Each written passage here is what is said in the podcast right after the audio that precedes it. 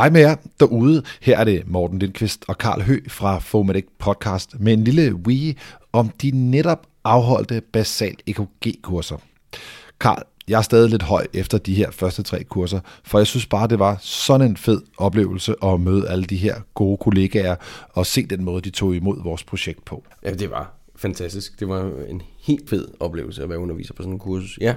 Men Karl, jeg tænkte, at vi lige skal kort, så kort vi overhovedet kan, prøve at delagtiggøre lytterne i nogle af de erfaringer, både kursisterne og vi selv har gjort os i forbindelse med det her kursus. Og det mm. tænker jeg, at vi skal gøre ved, at jeg interviewer dig og stiller nogle spørgsmål omkring baggrundene for noget af det, vi har lavet på, på de her kurser. Er du med på det? Øh, ja, lad os prøve. Første spørgsmål, jeg godt kunne tænke mig at høre nogle ord på, Karl, det er, hvorfor har vi valgt at kalde det her kursus for basal EKG? Fordi der var rigtig mange af kursisterne, der synes at noget af indholdet var lidt svært. Jamen jeg tror, fordi at mange af kursisterne tænkte, at basal, jamen det må så betyde, at det er, det er lidt. Men øh, det var bestemt ikke derfor, vi har valgt at kalde det her for basal EKG. Fordi vi har valgt at kalde det basal EKG, fordi det er den basale viden, du skal have for i sandhed at have forståelse for, hvad det er, du ser på EKG'et. Så der var mange svære ting, der var mange svære elementer i det her kursus som, øh, som vi vendte. Øh, og det tror jeg kom bag på nogle af deltagerne. Ja, det er jeg helt enig med dig i, det gjorde. Og vi fik faktisk noget god feedback på det efterfølgende, og nogle gode refleksioner over, at, øh, at folk blev overrasket, og, og det var også kun godt, for man må godt blive rystet lidt, når man skal lære noget nyt. Bestemt. Nå, Øh, vi havde valgt en øh, session, som vi kaldte for komplekser og intervaller. Altså sådan noget helt simpelt noget, som at prøve at gennemgå, hvad er det for nogle takker og komplekser, der er der, og hvorfor havde vi valgt, at vi skulle gennemgå noget, der var så simpelt?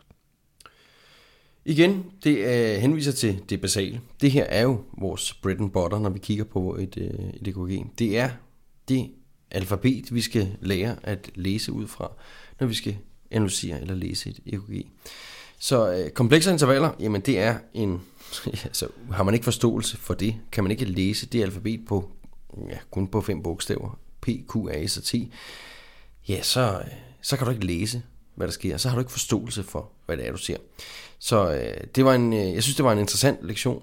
Det var en, en, en lektion, hvor vi gennemgik som, hvad skal man sige, de mest gængse intervaller og komplekser, der, der vi har på EKG'et. De normale komplekser, intervaller. Men virkelig dykke rigtig meget ned i, hvad betyder de enkelte? Fordi de fleste af os kan et eller andet sted recitere, at det er en p-takt, skal være før være kurskompleks, og PQ-intervallet skal være så og så meget. Men de færreste tænker egentlig over, jamen, hvordan ser en normal p-takt egentlig ud? Øh, og kan en normal p-takt se forskellig ud, afhængig af hvilken afledning man kigger i? Og ja, det kan det. Så det var nogle af de ting, vi dykkede ned i, for ligesom at give folk en forståelse for, jamen, øh, hvad var det egentlig talt, vi kigger på, når vi kigger på et EKG. Hvis du skal sætte nogle ord på, hvad, øh, hvad kursisternes oplevelse var af, af den session og de øvelser, der var tilknyttet, øh, kan du gøre det? altså jeg kan kun gøre det, vi har set fra vores evalueringsskema. Øh, jeg kan godt sidde og sige, at det var helt, helt fantastisk. Heldigvis så, så er jeg ikke alene om, om, om den, den, den holdning. Vi har fået rigtig, rigtig gode evalueringer på det her, fordi vi formåede jo øh, at lave et nyt spil, hvor folk selv skulle ligesom øh, fundere over, hvordan ser de forskellige øh, komplekser ud i de forskellige afledninger. Øh, vi kalder det for bucket of possibilities, fordi der, jeg forestillede mig, da, da jeg fandt på den her øvelse, at man havde en helt spand af muligheder. Øh, man havde en helt spand af Øh, det var så en masse bambuspinde, som man kunne lave kebabspyd på, hvor jeg havde klistret forskellige øh, intervaller på øh, og komplekser på.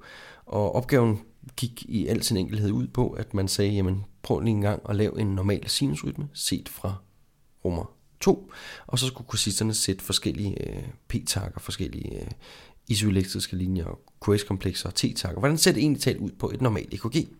Set fra rummer 2. Hvis man så lavede øvelsen om igen og sagde, nu skal vi prøve at lave den set over fra vi i dag, jamen så er det nogle helt andre ting, der viser sig på EKG'et, end det vil være i for eksempel rummer 2.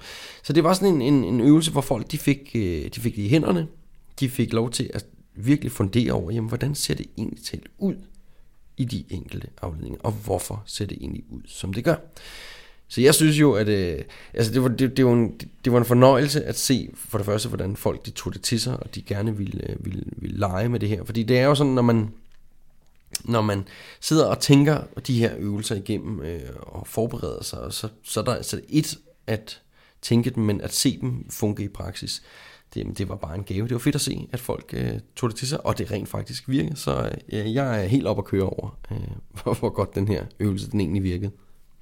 Ja, og jeg kan, jeg kan skulle lige supplere med, at, øh, at det var ung som gammel, altså højt uddannet, altså paramediciner, øh, sygeplejersker, eller helt, øh, helt øh, nystartede ambulanceelever, som alle sammen fik sådan lidt en øjeåbner om det her med, at gud ja, det er ikke nok, der er en p-tak, det er faktisk vigtigt, at vi ved, hvordan den skal se ud, og så til med skal den ikke se ens ud i alle afledninger.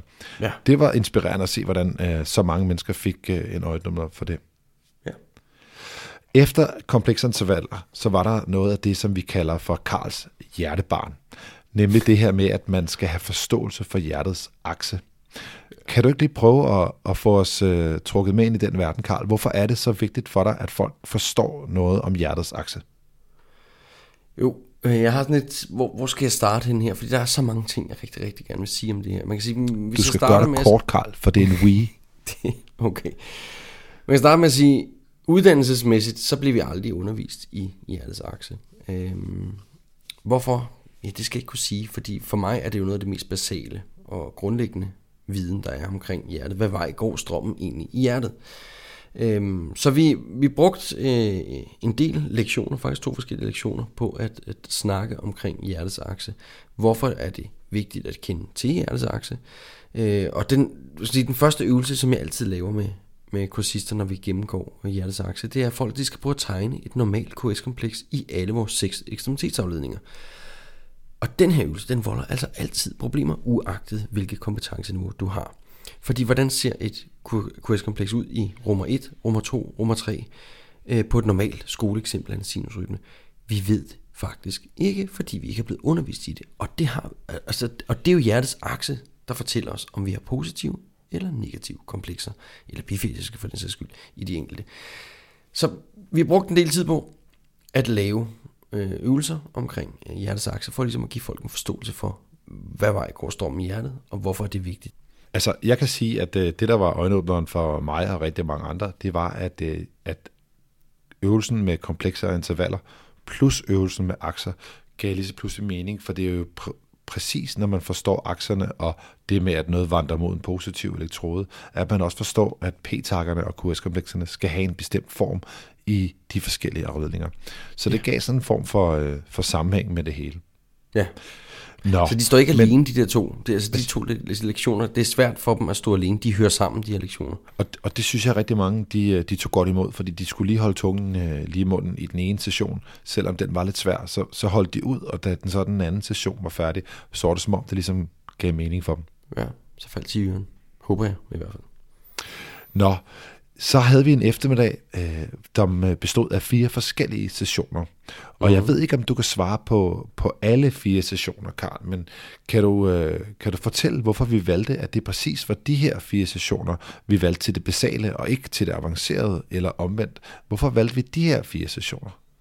Det vi sad og skulle forberede os omkring det her, så sad vi også og tænkte, okay, hvad er de mest gængse arytmier, eller de mest gængse tilstande i hjertet, der giver sig til udslag ved ændringer på vores EKG.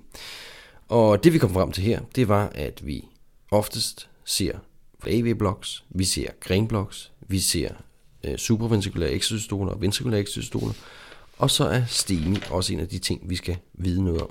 Så derfor var det de her fire kategorier, eller fire emner, som vi valgte, at øh, vi skulle have til vores basale, fordi det er noget af det, vi støder mest på, eller oftest på.